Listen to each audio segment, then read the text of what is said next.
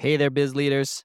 Before we get into this week's episode, I'd like to let you know that as we head into the new year, I want to make sure that this show is as valuable and enjoyable for you as possible.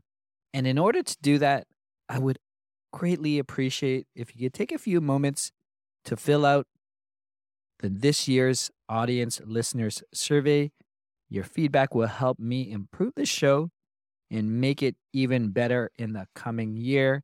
For those who fill out the survey, you will have the option to put yourself into a draw for a $25 Amazon gift card.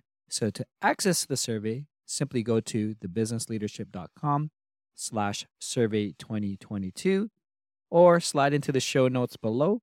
Thank you so much in advance for your participation and support. Every human being, every employee, every worker has this ability to adapt and grow and deal with um, adversity and take advantage of opportunities if you give them the right environment. And that is really what leadership is about.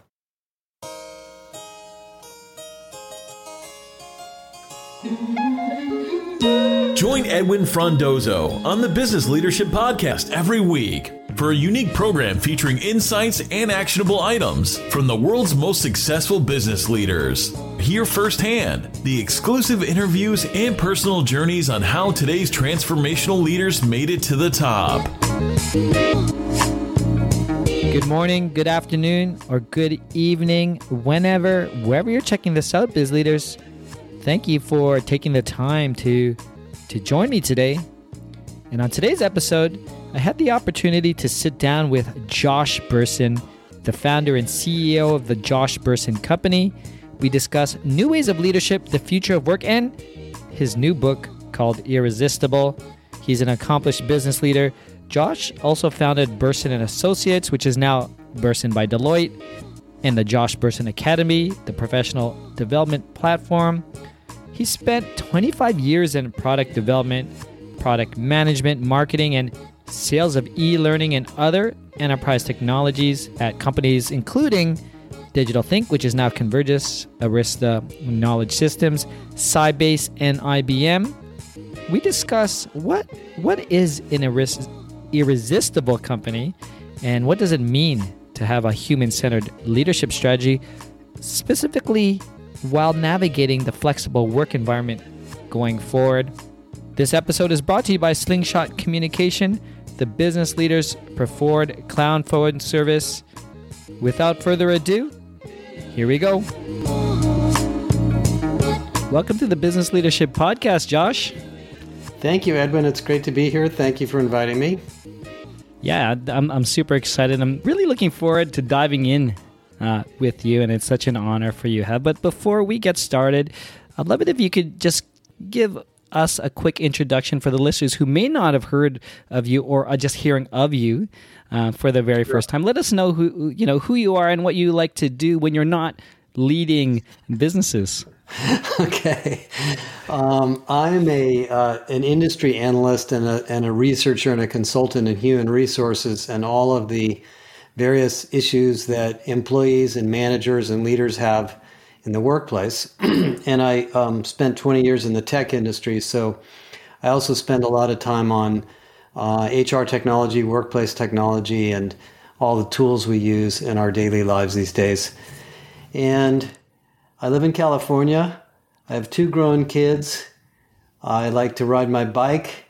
Uh, I like to write. I like to travel. Um, and that's about it.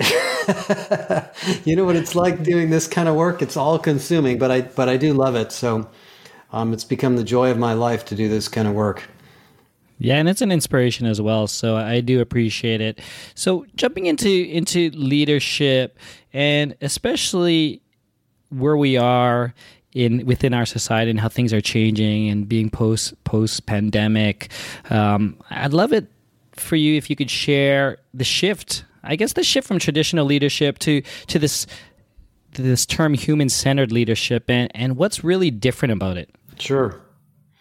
Well, you know, I've been doing this now for so long. I've seen these uh, management fads or eras uh, or, or really themes of management come and go at different periods of time. And when I first got involved in HR in the early 2000s, uh, coming out of a business career, uh, everybody wanted to copy GE. And everywhere I went, virtually every company said, How does GE do this? How does GE does, do recruiting? How does GE do leadership development? How does GE do performance management? How does GE do pay, careers, on and on and on?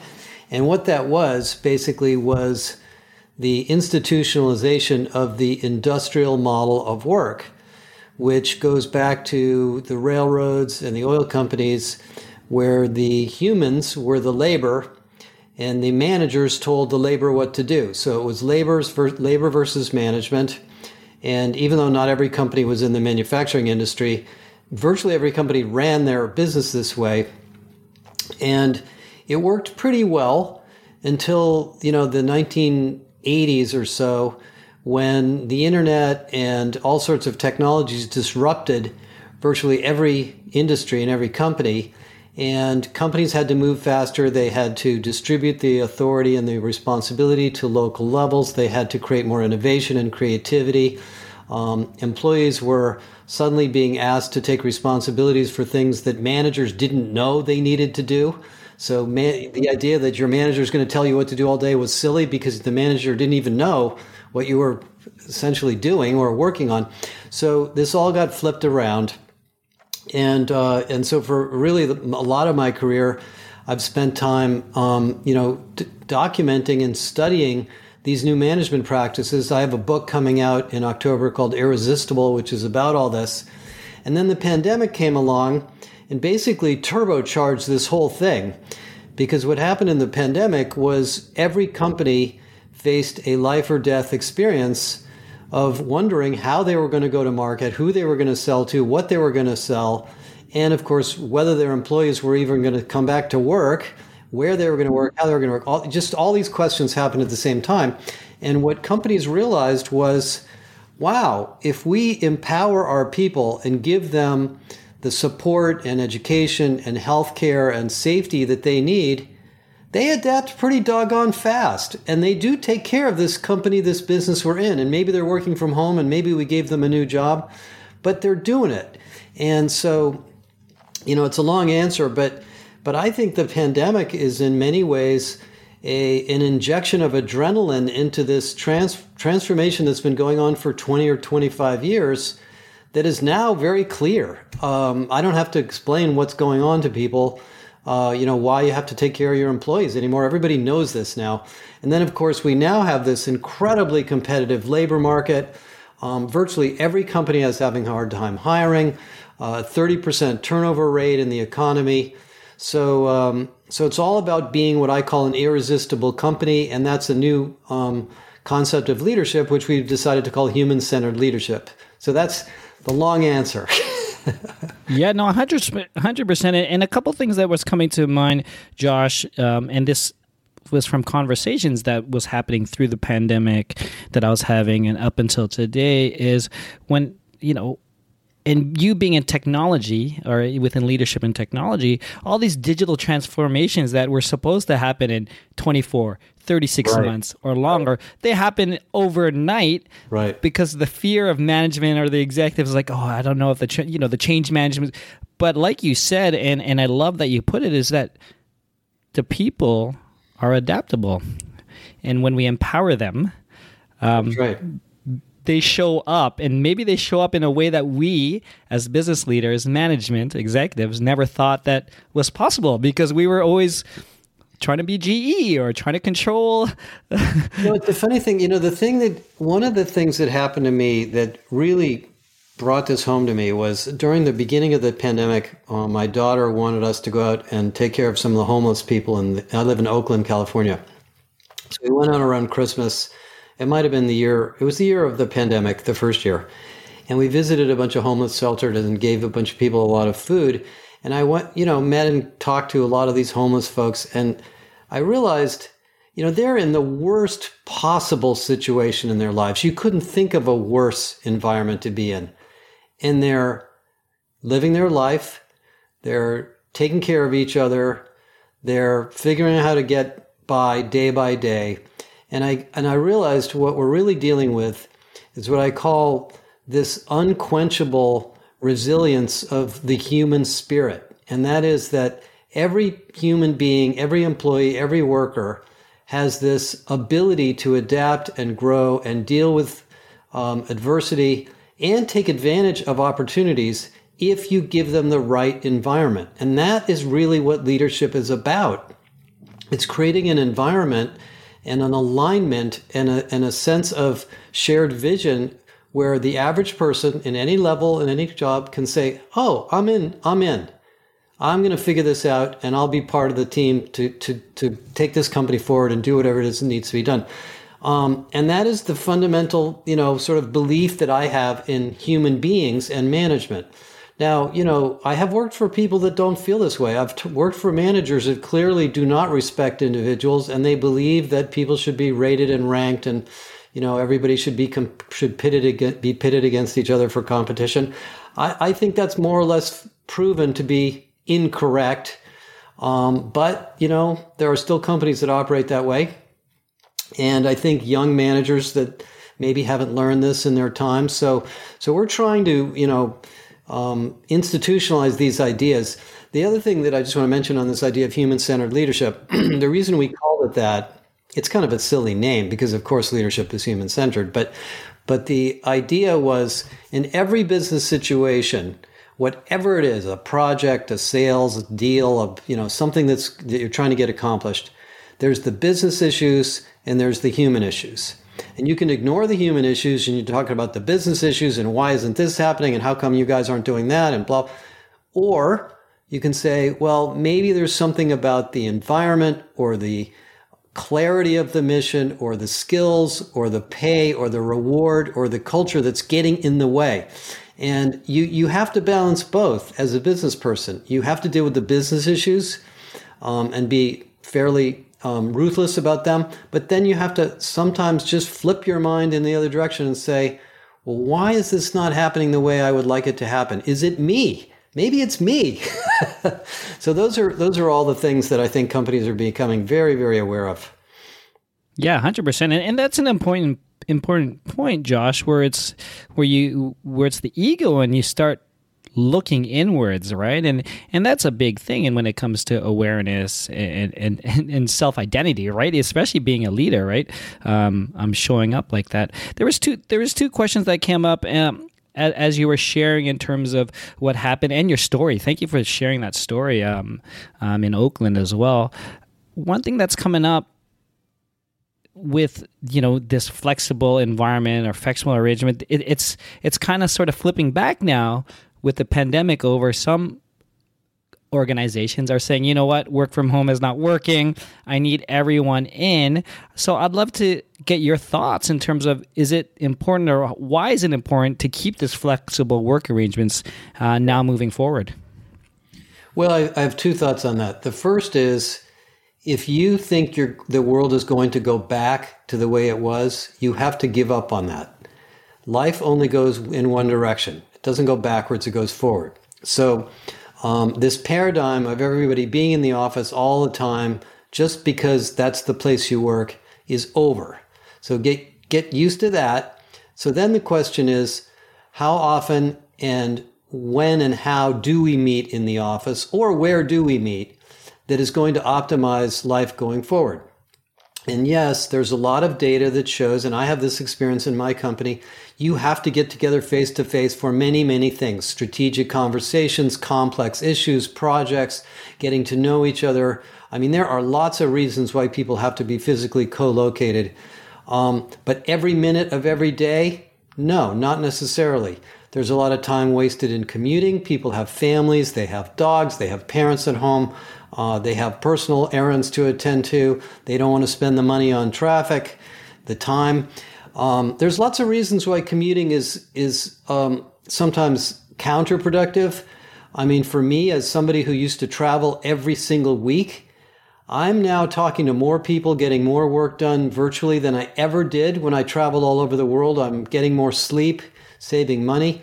So, so what you have to think about as a manager is what are the um, sort of rules of engagement that you want to have on flexible work that are appropriate for the kind of work you do and the uh, you know the team that you have. And I think we're going to end up, you know, in a world where you know people do work from home once or twice, one or two days a week. If you're if you're a line worker in a hospital or in a restaurant or something, obviously you can't do that. But um, but for those of us, those thirty or forty percent of us that are white collar workers, I think we're going to become you know, much more um, accepting of that. We're going to get better and better tools. I wouldn't be surprised if we have 3D virtual reality at home within a few years. Um, and that's you know that's kind of the way I see it. Uh, and and I think some of these um, you know kind of statements that come out from CEOs of I want everybody back in the office. They're going to really their employees aren't going to be happy. They're going to lose people by by going being too rigid about it. And, and I think the evidence is out there for those who, who have voiced their opinions of coming back to the office. They would see, you would see some, and, and you mentioned it, you mentioned the numbers in terms of turn, turnover.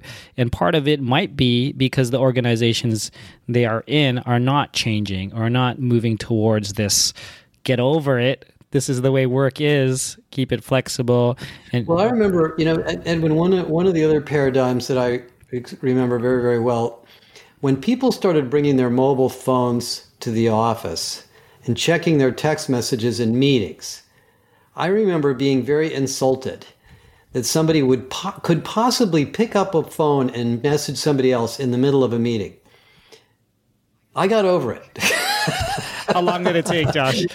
just the way it is. I didn't like it for for a while, and then I said, "Hey, it's just the way it is." This is one of these paradigms that just changed, and we're not going to go back. Mm-hmm. So we got to gotta get just get used we got to get used to it get over it and think about uh, about how to move forward right so one of the things that you had mentioned was that there are still some you know managers that are not um, human centered so i'd love if, if you could share from your experience or from your research is some practical strategies on, on for those who need to embrace the power of the you know yeah. every individual and, and leveraging the technology right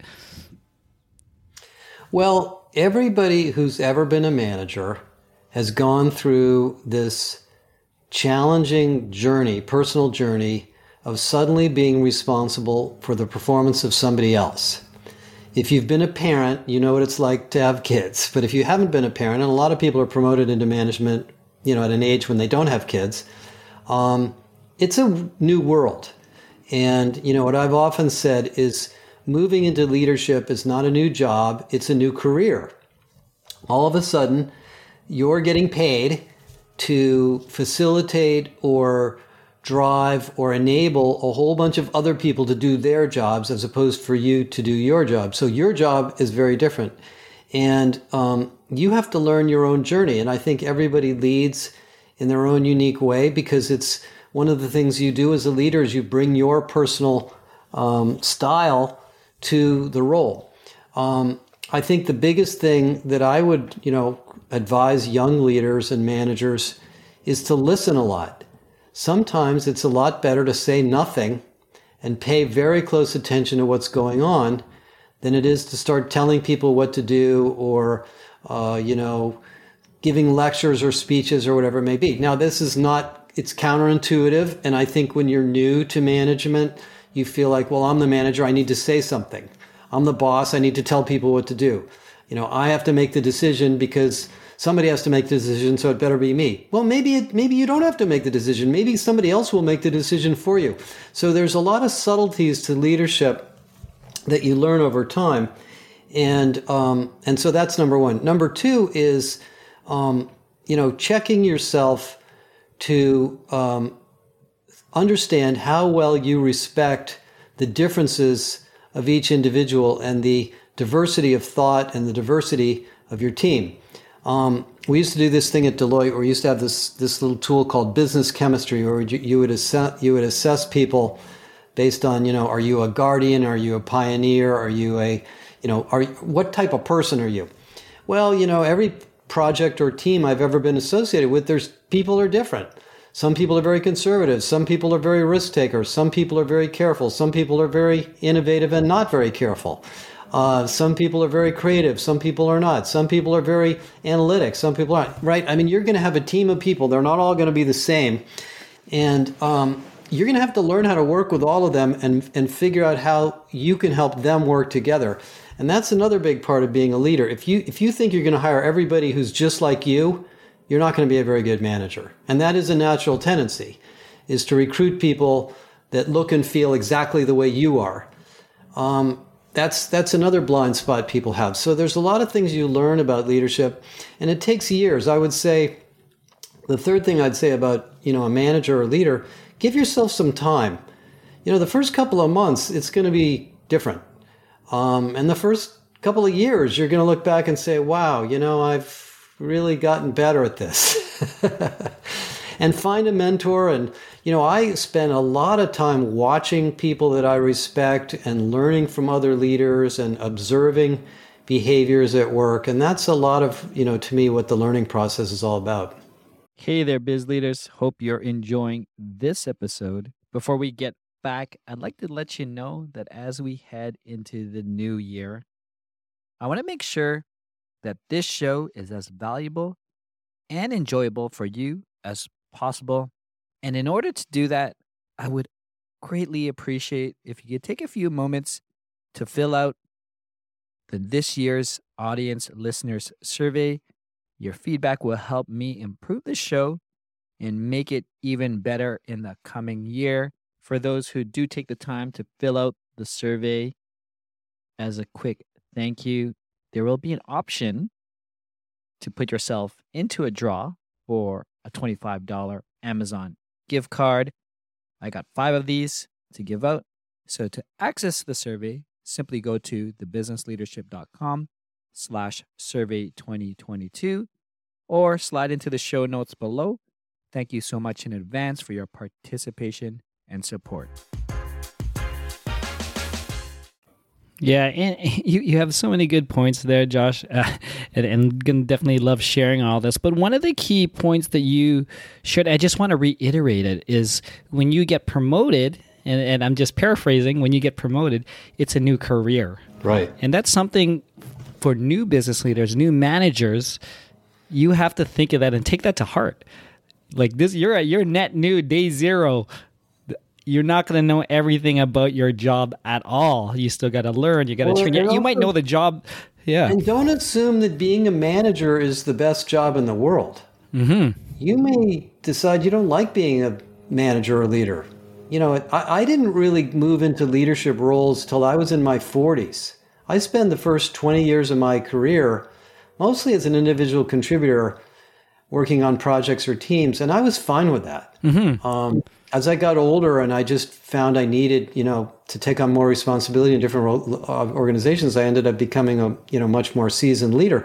I never wanted to do it earlier in my career. I did pass, you know, but other people passed me by in terms of money and, and, and you know, titles and stuff. And I just let it go. Um, when you're ready, you're ready. And if you get thrown into a leadership opportunity, um, you know, go for it. It's a lot of people get pr- promoted through what, you know, we used to call battlefield promotions. Hey, there's nobody out here to do this. Why don't you do it? Okay, boom, suddenly you're a leader. you you got you got to pick it up and pick up the flag and run, right? Yeah we talk about recruitment and you know finding the right culture I, would love to get your thoughts in terms of like how how do these managers or these organizations adopt like to, to become irresistible like within their chosen market yeah. so they could get these right people in place well there's you know in my book there's seven um, big principles to doing this but I, I, think the fundamental thing from the standpoint of recruiting and and uh, and management is um, you know, for the people that I work with in companies, mostly HR executives and HR departments, um, building a culture of leadership and talking about leadership and talking about our values and our philosophies is absolutely sacrosanct. I mean, I had an interesting conversation with one of the largest tech companies in the world. I won't mention who it is, but everybody knows who they are. They were redesigning their performance management process um, which became a very burdensome, overloaded, bureaucratic stupid thing that they developed years of years and years and years. And they wanted to redo it and they asked me, "Do you have any advice? You know, should we have goals? Should we have quarterly reviews? Should we have pay for performance, blah blah blah?" And I said, "Well, what's your philosophy of leadership?" And they all looked at each other like, "Hmm, that's a good question. We haven't really talked about it." Well, come on, uh, you know, you have to have those conversations. Are we a hard driving company? You know, are we going to take the hill at all costs? Are we going to crush our competition? Are we going to get rid of all the people who don't perform? Maybe you are that. If so, talk about it, but maybe you're not that. Um, and to some degree, your identity as a company should reflect the customers you're trying to sell to and the market you're playing in. So, like in healthcare, for example, you'll find that healthcare organizations are very caring companies because they're caring for people all day and they want to hire people and promote people and reward people for their caring instincts. You know, if you're in the tech industry, it's probably a little more of a war. I mean, in tech, it's brutal. You know, one month you're in the lead, and the next month somebody just killed you. So, uh, you know, you get to have those conversations, and then those kinds of conversations allow you to develop leaders, hire leaders, decide who's appropriate for different leadership. And that really helps the company a lot. And, and I think you have to have those conversations every year or two. You can't just do it once and then assume, you know, that it all stuck. Yeah, no, that and that's true because because it's evolving, right? And, and and I love that it should be the conversation that happens not only a quarterly, like it should be talked about throughout bottom up or top down, depending on however the leadership philosophy is, right? Um, I know you mentioned it, and I know I know the book is coming out. I'd love it if you could share more about it. Um, what, who should be listening to it uh, and reading it when it comes out? Sure. So the name of the book is Irresistible. Uh, the seven secrets to employee focused enduring organizations and it was originally written for hr executives but it turned into a book for management also and it's really a a book of stories of hundreds of companies I've interviewed over the years that have uh, found ways to build irresistible organizations focused on employees and obviously business performance and growth. Um, and what are some of those things that you know I've learned? Um, and you know the seven. I won't go through the seven things right now, but um, they're all things that you'll read and you say, "Yeah, okay, that's kind of obvious, but how do I do that?" They're they're sort of truisms that sound easy, but they're not. You know, like one is teams, not hierarchy. You know, well, that sounds easy. Yeah, let's just have teams. But how do you run the teams and how do you operate the teams and how do you scale the teams and how do the teams work with each other? And then what is your role as a manager or a leader? Or does every team have a leader and a functional manager? And so the book takes you through these seven, um, you know, characteristics of these irresistible companies and gives you lots of tips.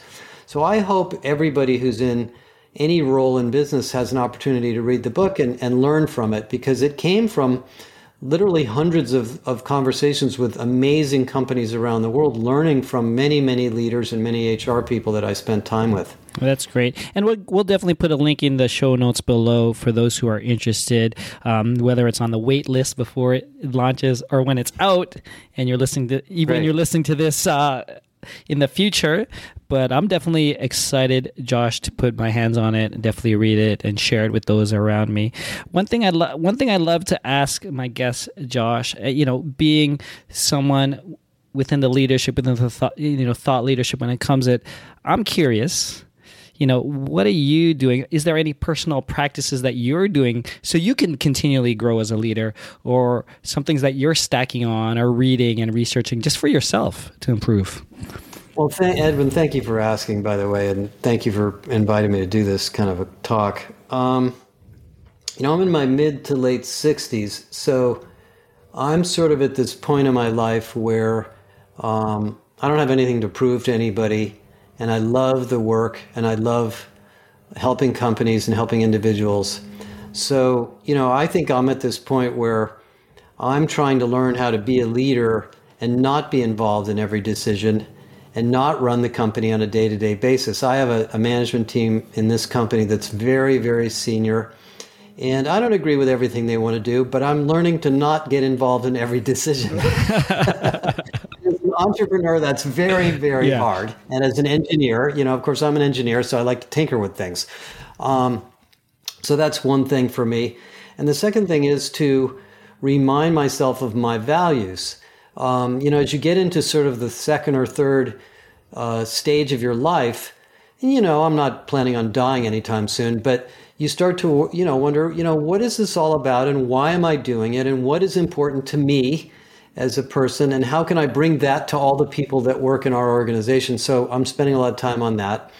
Um, and then just staying physically healthy. Honestly, you know, the pandemic has been very, very difficult for all of us getting exercise, getting outside, taking care of your mental health. I, I had a really bad bout of COVID. I'm now over it. Um, you know, keep the mask on. I mean, I, I think that's another big part of life for me right now is just making sure I don't get sick and have some kind of accident. I know it, it, it really got us thinking about everything in terms of in terms of that. But yeah, no, thank you for sharing. And that's something that challenge even me personally as I'm looking to grow and scale within my business is like how do I uh, empower and not only empower my people but let go and allow them to make mistakes, right? Because at the end of the day, as an entrepreneur and myself as an engineer too, is like I just sometimes I just want to get in there and this is this is my algorithm. This is the one it should work, right? Um, but that's uh, thank you for sharing that, and, and it's it's you know it's humbling to also understand that you're still learning things, and you know sharing that to those who are listening is like oh yeah, I mean I you know I I uh, I'm Jewish. I grew up in a family of people that argued with each other all mm-hmm. the time. We, we, we, none of us ever considered ourselves to be perfect, and and uh, and I, you know, take that philosophy in, in terms of my own life and the people in the organization. And as you said, you know, you know, at, at any age, the biggest challenge is when something is not working in the business world. What do you do about it? Do you reprimand somebody? Do you try to fix it yourself? Do you replace the person? Do you help the person? What, I mean, do you train the person? I mean, there's like a hundred answers to that question. Um, and you know, the other thing about business, everybody thinks it's easy. It's not. Every company I've ever talked to is harder to run than people realized it was going to be. Yeah. because there's people issues, there's competitors, there's technology. And that's why it's so much fun. I mean, that's really why I get off mm-hmm. on it and I get such a kick out of what I do is is we're in the constant state of reinventing things to be better and better and better for clients or customers. And um, and that is really, you know, what we're here to do, and that that's what this is all about. Yeah, and, and to that point, Josh, you know, there's no two situations, two organizations that are exactly the same, right? And and, and that's for me, even this podcast, it's just so amazing to see all the different situations and the way different leaders handle it and how they should look at things and how, what are they doing internally to ensure they're showing up better for their team and their family and themselves, right? Because if you're not healthy, I don't know what you're bringing to the business too, right? Um, and, and, and then and then your team is following the way the well, way you show thing, up. Edwin, that I think I, couldn't agree more. I mean, the other thing I think is the challenge, has been a challenge, is many, many entrepreneurs were given large amounts of money by investors, and they have this, you know, expectation that they're going to be super duper successful business people, they're going to be great CEOs, they're going to make a lot of money, and and then they realize it's a little harder than they thought, and the investors are breathing down their neck, and there's a lot of stakeholders coming at them with different requirements. Um, and that's why you have to get back to your values. Because at the end of it all, you know, why are you here? Why are you doing this? What what are you trying to do in your life for the world? It really helps because there's a lot of pressures, particularly during this, you know, last economic cycle on growth, growth, growth, growth, growth, and that's not possible forever. Mm-hmm. Um, so yeah, that's amazing. So so with that in mind, Josh, you know, before we end, and, and I could I could geek out with you all day about this type of stuff, and I appreciate your time and I value it as well. But you know, I'd love to get a final thought, maybe one thing, one actionable recommendation you could share to the growing business leader who's listening today. I mean, I think the one thing I would leave you with as a business person or leader is um, forgive yourself. Take care of yourself. You know you know i think there's a lot of talk about how leaders can make it easier on their teams and so forth. You know you you have a lot of stress too. So you know get a coach take some time off go for a walk go for a bike ride take some vacation talk to your spouse or your significant other, spend some time with your kids, get a dog, whatever it may be. Um, if you're more secure and happy and focused and centered in your life, the rest of your team will be too. And sometimes you have to force yourself to do that because you're doing so many things for the organization all the time. So, so maybe I'd leave you with that. That's great. I appreciate that. Um, to close, Josh, where could we find more information about you, your upcoming book, or anything else you want to share with us today? Okay, well, my entire life is on our website, joshbersin.com, J O S H B E R S I N.com. Um, the book is called Irresistible. It's in Amazon. You can find it. It's pretty easy to find out there. It'll be available in October. And I'm on Twitter and LinkedIn and all that kind of stuff too. So if people want to follow me, and I have a podcast of my own. It's not as good as yours, Edwin, but it's mostly about HR stuff. You're too kind, Josh. You're too kind. But yeah, I mean, it's been an absolute pleasure, Josh. I look forward to the book.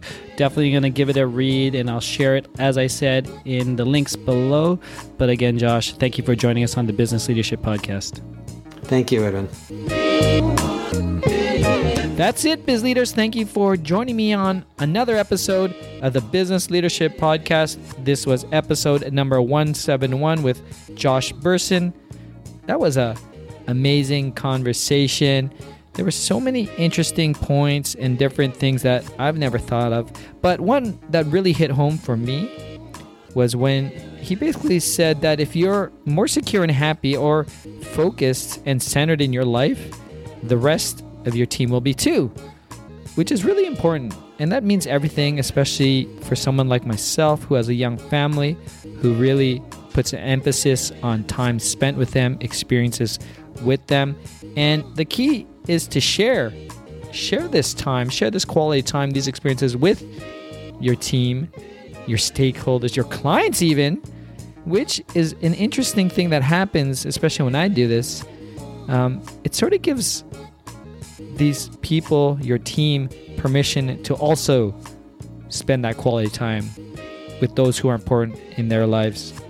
For more information about Josh, his new book, Irresistible, and any other resources that we shared, please go to thebusinessleadership.com slash 171 or real quickly, hit the show notes below.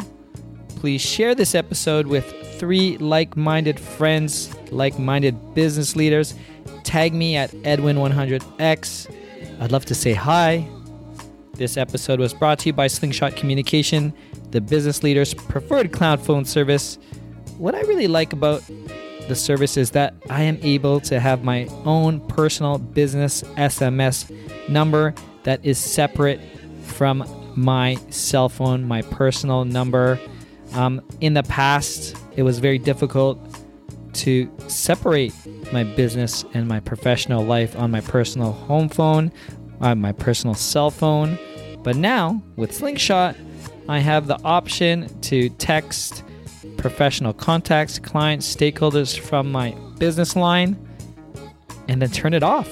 Turn it off at 5, turn it off over the weekend and get back to it when I choose to. If you want to learn more, please go to the businessleadership.com slash SMS. Of course, the links are below.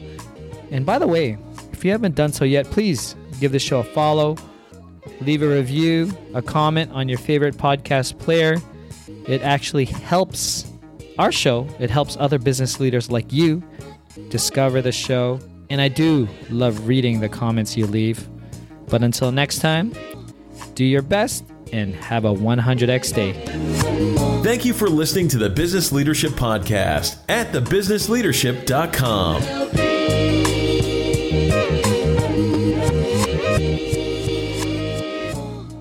Hey there, biz leaders. Thank you again for taking the time to listen to this episode. I hope you enjoyed it as much as I did. I want to hear from you. I'd like to make this show as valuable and enjoyable for you as possible. And in order to do that, I would greatly appreciate if you could take a few moments to fill out the this year's audience listeners survey.